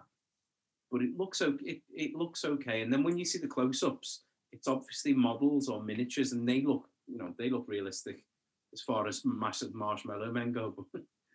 the that minute when we find out that Ray's chosen something, and the other Ghostbusters don't know what he's picked, because of course he doesn't say what it is. We hear the thud of his footsteps first, and then we get this shot of just a small bit of the Marshmallow Man's head in between the buildings. That is such a great scene, and it cuts back to Ray, doesn't it? And he just says the Stay Puft Marshmallow Man. Such such a well executed scene, and and you know what a way to introduce one of your villains. Yeah, I always wondered as well whether you know because he's so believable I always just assumed until quite recently that that was a an American thing, you know, like a real like like the ones we've mentioned already, but it's not. It's made up for the film. And can you think of another scene in the film where we actually are uh, where we actually do see the Stay Puft Marshmallow Man? Can you can you think of one? What when another scene in the film? Not the actual monster, but the character itself on a packet? Uh, yes, I do. It was actually one of my questions for. Oh, okay. But I, I, may as well tell you. It's the, okay. it's, it's the scene. No, no, no. I, come on, we may as well just say it. it. It's the scene with the exploding eggs. It is, yeah. Uh, the Stay Puft marshmallows are on the counter. Yeah, uh, bag of them, isn't there? But I've never noticed it before up until this week. But it, it's great, and of course, the, I don't. I'm, you wouldn't necessarily say they defeated them, would you? In the sense that they use the, the proton beams and they kind of burnt him. Um, his face is horrible, isn't it? The marshmallow man does this uh, growl or snarl. Really, for something as light and, and, and fluffy as he is, that face that he pulls when he's being attacked is, is horrible, isn't it? His face changes from a smile to like this grimace, and that is, that is scary in itself. I do I remember being scared of that when I was a child. And of course, they um, decide to, and I'm not sure whose idea it was, um, in order to stop Gozer, is to cross the streams, causing or resulting in one almighty explosion. I mean, I mean, if you watch that explosion, there's no way no one would have survived that, was it? It's like the top 20 floors just engulfed in flames. Um, and of course, it starts raining marshmallow all over the streets below. It's actually shaving cream. I don't know if you knew that. I did know that, yeah. And also, you know, the guy who plays Walter Peck, he, gets covered in it, doesn't he? It rains down on him and he gets absolutely gunged in it. And he said uh, in a in a podcast or something that when he when he was talking about the scene with the special effects people, you know, he said how much stuff's going to fall on me, and he said about seventy five pounds, and he said, but it, but it's okay because it's shaving foam. Well, seventy five pounds of feathers and seventy five pounds of gold still 75 pounds of guns, and you see it in the shot. Rewatch it if you can. He he's hit by it. You know, it really rains down on him. It's heavy, you can tell. But and that's of course how the the defeat goes. Uh, and heroes, well, they come down to a hero's welcome, don't we? The crowd's cheering, everyone's saved. Um, even Dana and Louis survive. Um, and of course, we get one final blast of Ray Parker Jr.'s iconic theme, don't we? Yeah, they they it must have taken them a long time to get downstairs because it's nighttime when all this happens. And then yeah, when they emerge from the building, it seems to be daytime. Yeah, it actually that had never actually occurred to me. Yeah, you're right. Shall we get uh, stuck into some of our trivia? What do you think? Of course. Did you know? Okay, J Dog, did you know that in the early drafts, the movie was actually set sometime in the future, whereby the Ghostbusters weren't three failing scientists and a newcomer, but in fact a global enterprise? Early storyboards even had them in futuristic helmets and futuristic uniform. The Ghostbusters could even cross into other dimensions. Now, I don't know about you, but when I read that for the first time, it sounded something like maybe more similar to like Men in Black. I, I'm totally glad they disregarded this idea. Yeah, I mean, I much prefer the origin story. Yeah, let's keep keep it in the 1980s, isn't it? Definitely. Here's one for you. The actor who played Walter Peck it was a guy by the name of William Atherton. Um, he did such a good job at playing a movie douchebag that, unfortunately for the man himself, he faced quite a lot of hatred from people on the street. In fact, it's reported on one occasion he was attacked in a bar, which is really sad um, because, of course, he's an actor. He's he's playing a role um, and and plays it really well. But it was just something I picked up. I thought was really sad, uh, and you wonder whether that happens a lot. Uh, I think something happened similar with um, the kid in Harry Potter. Can't remember his name, but I think he himself has said something similar. Kids shout stuff at him. Uh, it's it's something that people must put up with, isn't it? It does happen, yeah. I mean, on the one hand, you've got people must love these things so much that they really buy into them and believe them. But then on the other hand, you've got, you know, these people. All right, I'm not trying to feel sorry for people who get paid a lot of money gener- generally to to do this stuff, but you know, the, the people are doing a job at the end of the day. And okay, that art has obviously had a, an impact on your life so much that you feel like you can treat people in a certain way, but that's that's not. It's just not right. It's wholly wrong. No, and he's he's playing a part. Can you not? Can you not make a distinction between reality and fiction? Is that is that the kind of person you are? But then also you've got the uh, the idiots who would love nothing more than to do something like that and then go to their own friends and say, "Guess what I did?" or you know, "Look what I did." And that's that's where all these stories come from, isn't it? About when people say such and such an actor is a is a is a let's use the word we've used before, douchebag. But really, you know, they might they might have been having a, having a bad day, or and then someone's approached them and said, "Yeah, can I can I have your autograph?" Or in the modern age, just run up and take a photograph with them. And I, I, that really winds me up. But they're not, they're not- I shouldn't I shouldn't actually tell you these things. I know it always sets you off. Yeah, I mean, they- they're only actors on act. You know, they're, they're not public, public property. Here's one for you, uh, a bit more lighter note now. Um, but the film was originally called The Ghost Smashers, and they obviously ended up being called The Ghostbusters. Um, ghost and Busters being separate words. However, a production company called Filmation intervened as they had already produced a series in the 1970s of the same name. So Dan Aykroyd had to drop the word the, and he also had to merge Ghost and Busters. So we just had one word, Ghostbusters, um, and he also had to pay an undisclosed fee to Filmation for that privilege as well. Ah, okay. That's um, that's an interesting one, JD. Actually. Uh, the last one I've got for you, J Dog. Um, this was I thought was my favourite one. But did you know that there's an un well, it's unverified, but I thought I'd share it anyway because it's interesting, if anything. But there's an unverified internet rumor that Bill Murray's proton pack was intentionally made heavier than the others because the actor was said to be at his creative best when he was most irritated. I thought that was great because I could actually see that being true. what a way to wind the guy up. In fact, I think they were meant to be heavy anyway. I'm sure I've read something about how heavy those packs were. So to make it heavier, Jesus, uh, God knows what it must have been like for Bill. Uh, did you have anything for me? Oh, absolutely, JD. I mean, it's a, gold mine, isn't it? This film, but linking in with what you said there about the earlier TV series called The Ghostbusters, there was a, a massive problem because you know, it, it wasn't just a case of, okay, well, we'll just change the name. The Ghostbusters refer to themselves as Ghostbusters. And also, they've got the scene which you mentioned before as well. They're chanting their names at the end of the film. So it, they had to be Ghostbusters. It, it, just had to be. And of course, um, it was worked out in the end, and, a, and, a, and an undisclosed uh, fee was paid. Uh, I think it had something to do with the head of Columbia Pictures who made the film, a guy called Frank Price. Um, he was he was moving to Universal Studios, which had originally made or had something to do with making the Ghostbusters, and obviously that um, uh, greased the wheels as well, somewhat too, to help things. But yeah, it was definitely a, a big um, it was definitely a big legal problem. And of course, this um, this is the whole reason why, you know, the animated series is called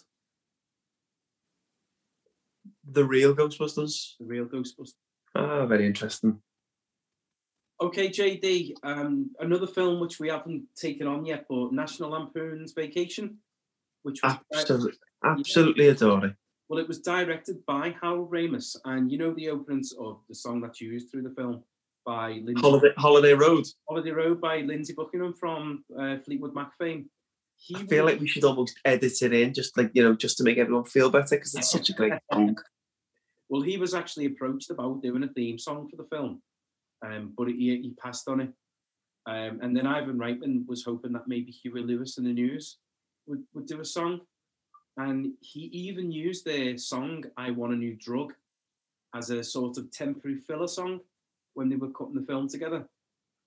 And unfortunately for them, Huey Lewis actually also declined. Do you know why he might have declined doing a film in 1984? Song for a film in 1984? May it have been uh, scheduling conflicts with another film? Definitely, yeah. He was obviously on track to do uh, Back to the Future. So um, the song he did was, of course, Back in Time to Back to the Future, and he didn't want to do any more soundtrack work. And then eventually the filmmakers approached Ray Parker Jr. to do a theme song, which which he did do, obviously the, the classic. But I don't know if you've actually heard I Want a New Drug. I haven't, but I almost feel like I know what you're going to say because I think one of our listeners put this in the feedback, but I'll let you uh, go carry on, go on. It's very, very similar. The tune goes, I want a new drug. Dun, dun, it's got that that obviously thing from the who you're going to call? You know it's it the, the notes are almost identical. Um so yeah it, it actually got so bad that um the song's publishers sued for plagiarism and it was settled out of court. Wow. No so I, i'm actually up, up until this week i wasn't aware of it at all but i definitely need to hear that song now just to hear it for myself. Yeah check it out yeah. Uh, so during the when the movie had a test screen, and obviously they do these things before the film's being finished, especially if it's a, an, an effects film, because they imagine that the test audience can fill in the gaps, and it's more about the pacing of the film and the characters and all that sort of stuff. So it was held for about 200, uh, just just 200 people who, who'd been chosen at random at Columbia, Columbia Pictures Studio, and it was only three weeks after the film had finished production finished um, finished filming. And Reitman was petrified, thinking, you know, was it going to be a hit? Is going to be this, that, and the other. Um, he was worried that maybe some of the absurd details, like the Marshmallow Man, might uh, take the audiences away from the film a bit. And also, which didn't help, the only effect that had been fully completed was the opening effect with the um, with the librarian. So we couldn't really see everything because it was going to be be finished. And so we waited sort of down the side of the studio and uh, down the side of the theatre, waiting in the wings just to see what people's um, reactions were. And he noticed that when people were laughing their heads off one minute and then hiding the next, that he was definitely onto something with that mix of horror and comedy. And he especially knew he was onto a hit when he was walking down the street in New York City just after the film had been released that he saw uh, people on the street selling T-shirts with the with the iconic uh, Ghostbusters logo on.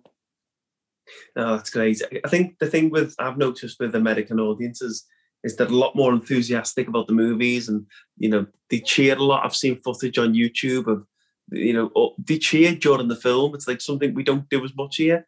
I, I definitely know that I've been in a couple of uh, cinemas where people have applauded at the end of a film and things like that. But um, I can imagine with Ghostbusters, you know, the, the glee that people would have had after first seeing that back in '84 would, would have been unparalleled. yeah, so there's two times when I've been in the states. One was um, in New York City. There's an Adam, Adam Sandler film called "Don't Mess with the Zohan," which is a film that I wouldn't even choose to watch, but it was out at the time.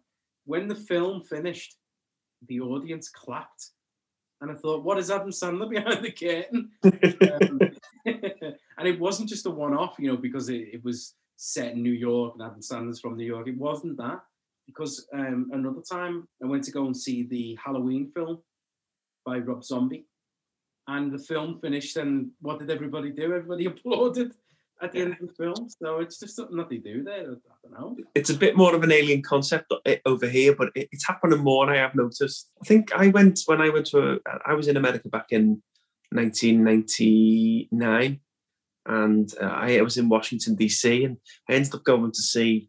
It was a Jackie Chan film, and I think a bit like yourself, it wasn't so much that I wanted to see the film. It's just that I wanted to go the movie theater whilst I was in America. It, it just felt like something you had to do. Um, uh, the film was okay. Uh, I don't think people cheered after this one, so I'm afraid that, you know there wasn't so much love for Jackie Chan. Uh, wasn't there the tuxedo or something like that? uh, I'm afraid no, no. It was uh, I think it was something called Double Dragon or Double Team. It was a double. I think it was him, and it was meant to be a twin, obviously played by himself. It was, ah, you know, your bog standard twin movie. That I think John Claude Van Damme's done a few. Um, yeah. But but, but anyway, back to your trivia. Yeah, of course, yeah. Uh, okay, so when writing, Dan Aykroyd had originally thought of another actor for the key master of Gozer, aka Louis Tully. Do you know who that might have been? I do. I think I'd come across this in my research. Was it John Candy? John Candy, yeah. He worked with with him in 1941. I, don't mean the year, the film. Gonna say, yeah, and the Blues Brothers. Um, with he'd worked with Reitman and Ramis and Bill Murray and Stripes, and also National Lampoon's Vacation. Um, now, John Candy had a, a, an image in his mind of what Louis Tully should be like. Now, get this, he thought that he was going to be a, a, a German man, a stern German with a very thick accent who keeps dozens of dogs in his apartment. He also wanted the character to be rewritten and given a starring role. And that wasn't what the, the filmmakers actually want themselves. So they ended up giving it obviously to Rick Moranis, and uh, he brought his own sort of style to it, which I think fits the film much much better. And I'd imagine that a lot of the things that he did were much more improvised than maybe John Candy would have done. You know, we love John Candy. You know, no one will hide that, and you know, we make that clear as much as we can we tweet a lot about him and things like that. But I'm with you on this one. Um, Rick, Rick, Moranis plays it so well, and um, although he's kind of an understated character, he brings so much to it, Rick Moranis, and it, it's one of those because we've watched the film now for 35 years, whatever it is. It's hard, it's hard to imagine anyone else playing that role as well. Um, the fact that he's small and, and you know a bit dorky, I don't know. John Candy may have been almost too bigger presence to you know take on such a what would was probably maybe a secondary level character. But yeah, I'm, I'm glad they stuck with Rick on that one. Yeah, and I think obviously his character gets fleshed out a little more in the second film, much like Janine in that. Doesn't he eventually pull on one of the suits? And you know, he does, doesn't he? I think he turns up with ear mitts or something. Yeah, yeah, yeah. he does some, or, or rather, he does something, and it coincides with something that the go the you know the actual Ghostbusters are doing, and he looks like the hero, doesn't it? I can't quite remember. The museum's covered in the in the pink slime. That's it. Uh, And whilst they're inside taking on the real villain, he thinks he's obviously defeating the slime on the outside. So Yeah. it's, it's great. Was was Ghostbusters? It was eighty nine, wasn't it? Ghostbusters two. was it was just on the cusp of the 80s and uh, So we will get a chance to to do an episode on that. But uh, have you got any more trivia for us? yeah just a really really quick one um did you know jd it was released on the same day as gremlins Wow. So we had this uh, discussion. Did me Gremlins wasn't released at Christmas? It was a was it a summer film? summer yeah um june or july Interesting. And, and of course, we know um, how good Gremlins did. I mean, I'm sure there was another film in, in the same week or the same two weeks. I think there was three big films released in like a two week period. But you know, what more could be said about 1984? It it just was a goldmine. Let's um, move on to some of our listener feedback. Listener feedback. Hey, a tweet came in from um, one of our regular contributors, Bong Ripper, Jack Tripper at Libody, um, who said that it's a damn fine film. Ramis, Murray, and Aykroyd at their best, not to mention Moranis and Weaver. I look at human beings especially if my dog doesn't like them. Similarly, you're suspect if you don't like the Ghostbusters. You know, it's it's we've said this about other films. It's like I don't know anyone who doesn't like the Ghostbusters. Do you? no it's i know I've- never met someone who has said that they didn't like the film it, it's a whole the franchise is just remarkable He also went on to say, if, if you keep your eyes peeled, Ron Jeremy is an extra and appears among the crowd looking on as the firehouse explodes and Yeah. the containment unit is shut off. No, Did you I- pick up on that? I did know this one, yeah. Um, I I don't want to burst this bubble, but I believe it only happened if only in the widescreen version. Oh, poor Ron. Well, they may have needed the widescreen to fit.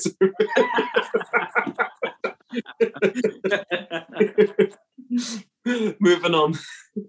um, Lionel Gilmore at LG16 Spear, who said, I remember watching the cartoon series as a child and didn't know that it was based on a movie. Um, no, I, I read this and I, I, I think because I was young when all this was out, I think I was a, a bit of a similar boat in that I, I wasn't sure which one preceded the other. But of course, the film was the beginning of the Ghostbusters, wasn't it? yeah, it was, and I think coming back to exposure to things when we were younger and in the days before the internet, you know, we would have been young, and the cartoon would have been what we would, been, would have been more likely to see. And I think I definitely saw the cartoon and the second film before I saw the first film for sure. Wow.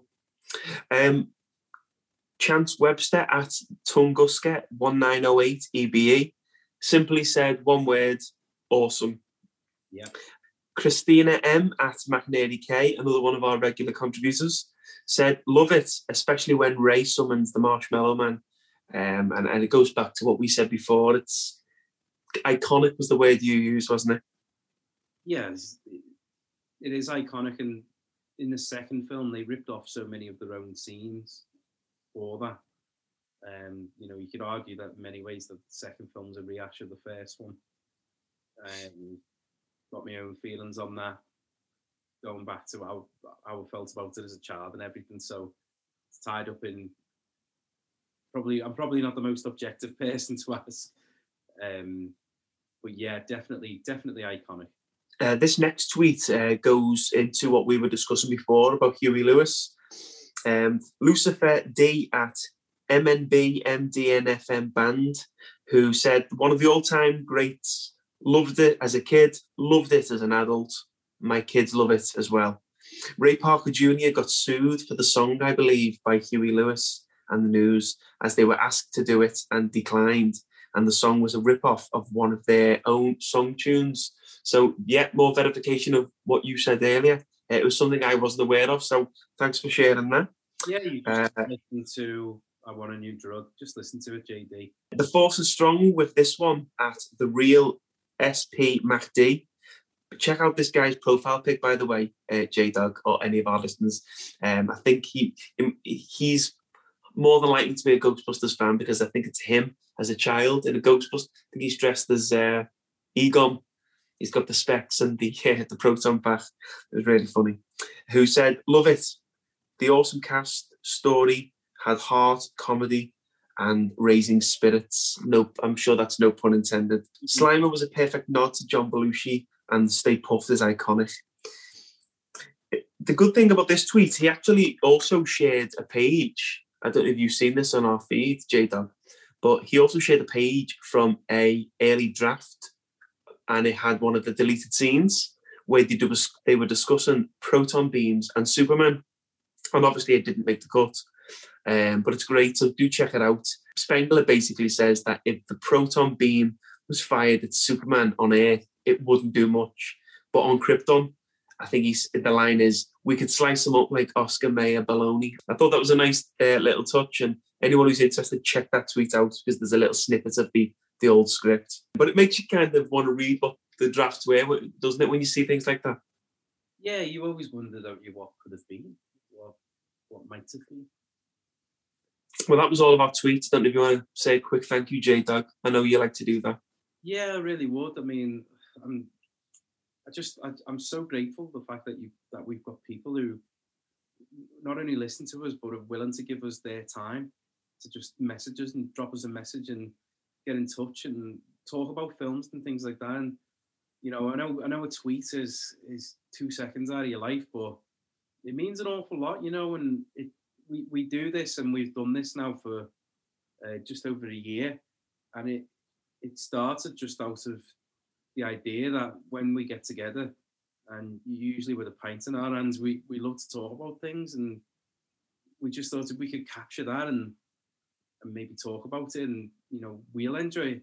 And other people might enjoy it too and the fact that we've got regulars and uh, you know bong bong trip uh, Jack Tripper for one, and, and and all the other names that we just see time and again. I just want to say thank you very much just for just for taking your time. And I'm, like I say, I'm sure you, you it's nothing, but, but, but just for us two guys, just two normal fellas, just talking about films and cutting a, something together during a horrible time for the world.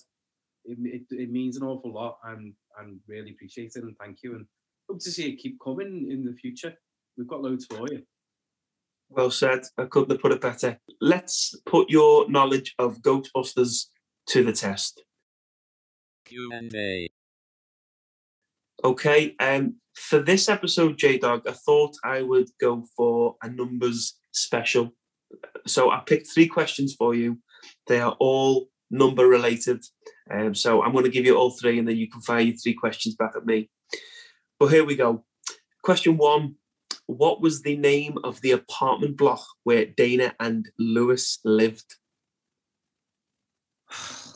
Well, You've already kind of made reference to it at some point, but there's a number involved as well.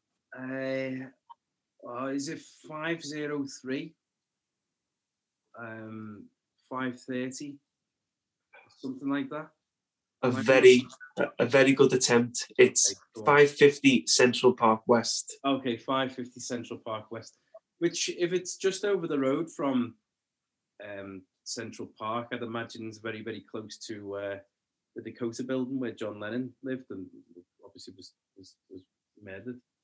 Uh, yeah, interesting. There you go. Uh, question two for your numbers round. On the Ghostbusters commercial, what was the phone number to contact them?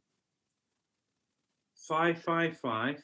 Uh, it's always going to be 555, wasn't it? um, oh, uh, Ghost? Well, no, but that that's a valiant effort because, of course, the Americans do have this technique, don't they, of having numbers with words. I never understood that as a kid. Uh, I don't know if you want to. Do you understand why they do that? Well, yeah. I mean, I always, I, I, must admit, of like seeing that when I was young first, I didn't quite get the idea. How does it work with the letters and numbers? But then, from when we were young, I always remember our landline phones always had, didn't they? One would be ABC, two would be DEF. So it makes sense that those letters link up with those numbers. So yeah, it, it did make sense to me when I was younger. The five five five thing never made sense to me though until I was a lot older, and then I realised why they do that. Well, why do they do that? Because you know, if they put a real phone number in, then people will be getting prank phone calls all the time. So no one in the world has a five five five number, basically. no five five five is the is the you know they'll put an area code in sometimes, which is an actual genuine area code. And then the five five five is just for movies. There you go. Well, I never knew that, so that was part of your trivia. Well, But so it wasn't- just just linked in with that though. In in modern times, in this country, um, British Telecom, they've got a massive list of numbers that start with 07 that nobody can have as a mobile phone number. So that you know, if you see it in a, in a film or TV series, that's used specifically for that. Because you always see people's phones, don't you, in the film? There you go. Even more trivia for you. But uh, of course, it wasn't five five five Ghost, although it was a, a nice little guess. It was uh, five five five two three six eight. But question three in the last of your numbers round. Uh, none out of two so far. It- the- those numbers didn't represent letters, no. No, it was just Ah. normal numbers. Ah, Um, so none out of two, and um, you know this Ghostbusters. I thought you were a big fan of. So if you get this wrong, I'd be very concerned. hold And I think you might get you might get this one. Do I get to phone a friend? Because in which case, the question you should be asking me is. Who are you going to call? okay. How much did the Ghostbusters charge for capturing Slimer? This was actually stated in the film. It was Um, I don't know, two thousand dollars. not a bad guess. It was five thousand dollars, and it's they even break it down because Bill Murray comes out with the, or one of them comes out holding the ghost trap, and Bill Murray then says that'll be four thousand dollars for the entrapment, and then for proton charging and storing, it's an extra one thousand. And that's the point I think with the hotel guy says, you know, out of the question, and said that's fine. We can we can just take it back in. But no, it it, it was five thousand dollars. But there you go. None out of three for you this round. Shocking, that isn't it? It is. But you know, we're not all fans of Ghostbusters. We, we, we you know, we, we can't all be Ghostbusters fans. What can I Uh, don't be ghoulish. Go on. Well, you hit me with some hard ones, JD, so I'm going to hit you with some hard ones as well. Um, who turned down the role of Peter Venkman to star in another film from 1984? Um, I feel like I know the answer. Was it Eddie Murphy? No. However, Eddie Murphy was either considered auditioned or had something to do with possibly playing the part of Winston. Okay, maybe I've because I do remember the faces that were approached to be in this film. Can I say the three names? Sure. I think one of them was Eddie Murphy, one of them was Chevy Chase, and I think the other was Michael Keaton. Uh, unfortunately, um, it's going to be a dark night for you with these questions, JD, because the answer Go on. was none other than Mr. Mahoney, Steve Guttenberg. Really? Yeah, he turned it down because he want, he was starring in another film from 1984, which was an earlier episode. The Great Police Academy. Of course, yeah. I think Mahoney, uh, you- Maho- I'll keep calling Mahoney. Steve Guttenberg would have actually pulled pulled it off. I think he would have. Ghostbusters would still have been a mega hit with Steve Guttenberg in that role, but Bill Murray just brought something much more, didn't he? Three Men and a Little Poltergeist. Oh, nice, nice. Uh, so, what's your next one? Uh, okay, there's some. I've got some working titles. For In fact, speaking of three men and a poltergeist, there, there was a famous urban legend, isn't it, about the film? A ghost that actually. Was it in Three Men and a Baby or Three Men and a Little Lady? I can't remember which one, but Yeah, second one. the, the rumor was that there's a scene in that film where there's a, a ghost in the in one of the back background shots. Uh, of course, it turned out that it was just a cardboard cutout, I think, of Ted Danson, wasn't it? uh, Didn't someone give him it as a present? And you know what his response was? go on. Cheers. okay, I've got a couple of working titles for Ghostbusters. Okay, um, the clue is they both start with ghost. Can you name the ending? Uh, so you're the, basically the, the working titles were Ghost something. Yeah. Um, I'm sure I heard this. Ghost Smashers. Oh, you're very, very close, JD. Okay. Um, uh, shall I have another guess? On, I'll give you one more guess. So if Ghost if Smashers, if it's close to Smashes, Ghost Mashers. Mm, you, you in another dimension now, somewhere near. Oh. uh, okay, so Ghost Stoppers and Ghost Blasters. Oh, I think the second one was was is okay actually. It's um, it, it doesn't sound as good as Ghostbusters, but as we always say on this show, it's only what you know. It's like had we had Ghostbusters for thirty five years, we would have said the same about Ghostbusters, wouldn't we? Yeah, it's like that scene in Last Action Hero when we see uh, they're in the blockbusters and they see Sylvester Stallone on the motorbike in Terminator 2. It's great, wasn't it? yeah. Right. Okay. Uh, how much did uh, Stantz pay for the hearse, the Ectomobile? Oh, was it? I am thinking it was something around seven thousand dollars. A bit less than that, JD. It was four thousand eight hundred dollars. Ah, Actually, works out Doesn't- nearly twelve thousand dollars in adjusted for inflation. there you go. So that was six questions, six wrong answers, really, for us. To I've got another Not question for you, JD. go on then. Seeing as you asked me what the uh, the apartment building was called, I've got what was Dana's apartment number? Oh, um, was it?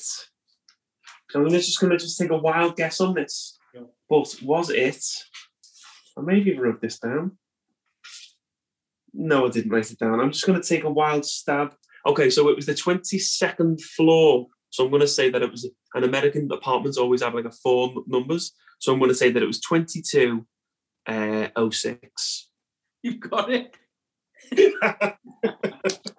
that was a very good Google by you, JD. Actually, No, I knew, it wasn't a Google. I put it down earlier. twenty-two zero six. Yeah, brilliant. Yeah, well done, JD. I actually started to convince. I actually started to convince myself when I was trying to rationalise how it was twenty-two.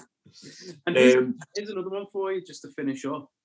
Um, and I don't think it's mentioned in the film, but the Ghostbusters all wear uh, the same watch, and it's made by the company Seiko, and it was an actual watch that was out in the eighties.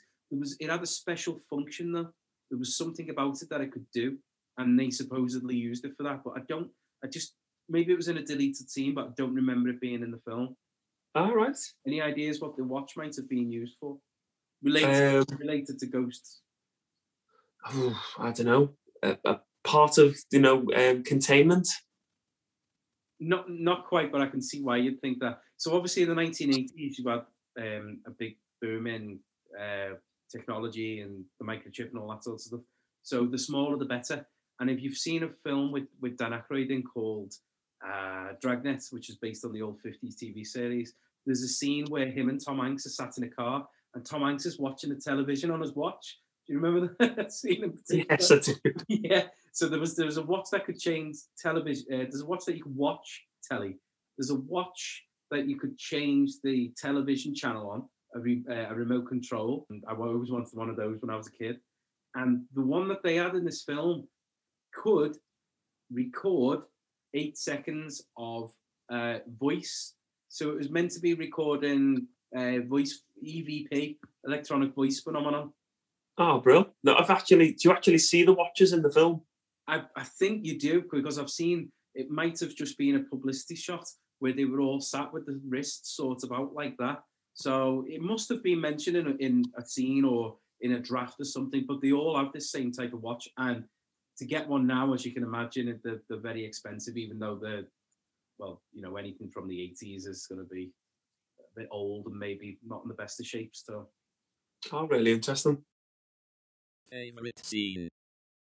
You know, I'm not going to spend too long talking about mine. I, I kind of mentioned it earlier, but mine is the opening scene of the movie, the library scene. It just thrusts you right into the movie. It, it- you know, it, as you say, it, we don't have anyone talking. There's no uh, words. We don't even see a ghost, but it just gives you so much. It's creepy. Um, the use of the camera, everything about it, and of course the fact that it just culminates with the scream followed by the theme. It's just perfect. So I w- I won't spend too much time. That's my favorite scene. So I'll hand over to you. Okay, my favourite scene is probably when they get together with the mayor in City Hall, which we mentioned earlier. Uh, there's just so many quick lines there, which are which are brilliant. You know, the one where um, he they call they call Peck dickless, and then he says they tried to cause an explosion. The mayor says, "Is this true?" And then, and then he says, Bacon says, "It's true. This man has no dick." They're just taking, uh, taking the mick, aren't they? Uh, But there's a point where uh, Winston says, "You know, I've only been with these guys for just a few months, uh, but I've seen shit that will turn you white." And we said before he's got some of the best lines in the film. Yeah, yeah. And then when they're talking about what could possibly happen when the um, you know, when the gateway opens and that, and he starts saying coming out with all these things like 40 years of darkness, human sacrifice, and my favorite one, dogs and cats living together, mass hysteria. No, it's a classic. And you know, th- there was three or four that you could have picked, um, but you know, the film doesn't have many bad scenes, does it? It's a plethora of greatness. yeah, I mean the the only ones that stand out, not necessarily as bad scenes, are just where some of the effects just a bit stagey. So Yeah. the the shots where it's actually on the roof of the building don't quite match up with what the people down below are seeing. I find, um, you know, firstly as well, the people down below seem to be reacting, even though they don't see anything apart from the explosion, but they seem to be re- reacting nonetheless. But then when you see those the shots of the building, the the, the gargoyles look, you know, they don't look like concrete. They, they don't. They look a bit fake. And then the, certainly the buildings that are surrounding definitely look like they're made out of cardboard with a few lights in them. I must admit, I've noticed the dogs when they were supposed to be made this stuff, they were like more like foam. I did notice that. Yeah. Um, you know, but you know, we're not going to hold that against it. No. Um, let's move on to the current standing of Ghostbusters 1984. Movie legacy. Of course, we had the sequel, didn't we, in 1989. We've had the animated series, The Real Ghostbusters, some computer games, comics, lunchboxes, you name it.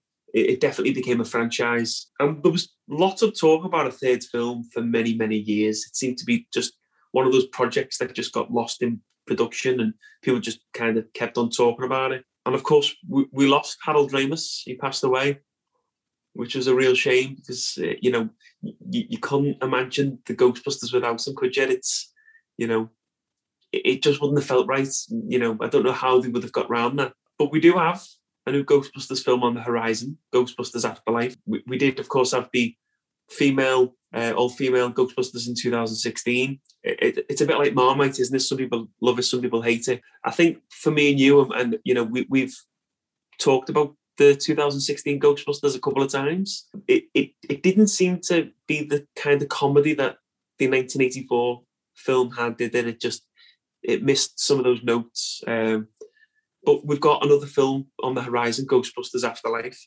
It's actually been directed, I think, by Jason Reitman, which is is Ivan's son. Yeah. So there's a nice little tie in there. But I, I suppose it's fair to say that Ghostbusters uh, is still a, a powerful name. Everyone knows it, isn't it? It's it's a franchise, isn't it? As as I said. yeah, the logo is going to be timeless, and the idea there's so much mileage that could be had out of that, and and I think it's definitely something that's going to go on and on and on. Ghostbusters, I do think there'll be more of them, but not in the police academy sense. Uh, I, I do think it'll it's always going to be around in some form or another, which is a, a brilliant lasting legacy to have. Um, you mentioned there about the remake about four or five years ago now. It's amazing how time flies. You know, these things become old really quickly, don't they? Um, again, I can't say I was a massive fan of it. One of the things that really stood out for me in that film, and I haven't seen it since, was just the. I think this stands for a lot of films now. The the reliance on the CGI, um, you know, the technology to for the effects and things. It, it- they lose something in that process. I do feel, um, you know, there's something lazy. Not lazy because it's expensive, um, but there's just something. It takes away the movie magic. You know, the like I mentioned earlier about the guys thinking and girls thinking about how to make an egg cook, that sort of thing. Flash forward to the future, you've got some, you know, nice and colourful and whatnot, but all computerized. And you know, am I playing a video game here or watching a film? And yeah, There's something there's something charming about a practical effect, isn't it? And seeing it, in the, it, you know, it's Yeah, and I'm not saying it's all about effects, but there is something about that film and its effects, the original, that do take you to a different place entirely. You're seeing a, a, a real life city, New York, represented in a, in a in a way that uses effects to take you to a, a different dimension, um, almost literally in the case of the film. But the, the film's got everything. and it's not all about effects, but there's so much that the original's got that I felt that that remake was definitely lacking. Um, some people enjoy it, like you say, and that's fine. It's not a problem. Um, but I do feel that there's a lot more mileage to be had out of the Ghostbusters, and let's just let's see. I mean, who knows? There's definitely the the love for it. We spent the '90s talking about the possibility and the early 2000s of a new one, and it's happening, or rather, it happened, and now we've got another one in the pipeline. This afterlife thing. This should be interesting to see, and you know, who knows where it's going to go the trailer for Afterlife I thought was quite good. Um, you obviously have that great line by Bill Murray when he started talking about karma and fate, and they, they kind of narrate that over the new trailer. It was really clever how they tied it in, and uh, it subtly kind of nods to Egon. It, it, I think it's his granddaughter, isn't it? Uh, it references the fact that she, she talks about her granddad's old farm, and he goes and she sees all these collections of mold and bacteria, which is something that he references. But nothing's lost on the original, no matter what has happened subsequently. Nothing takes away the brilliance, and it doesn't seem to affect people's love of the 1984 Ghostbusters, does it?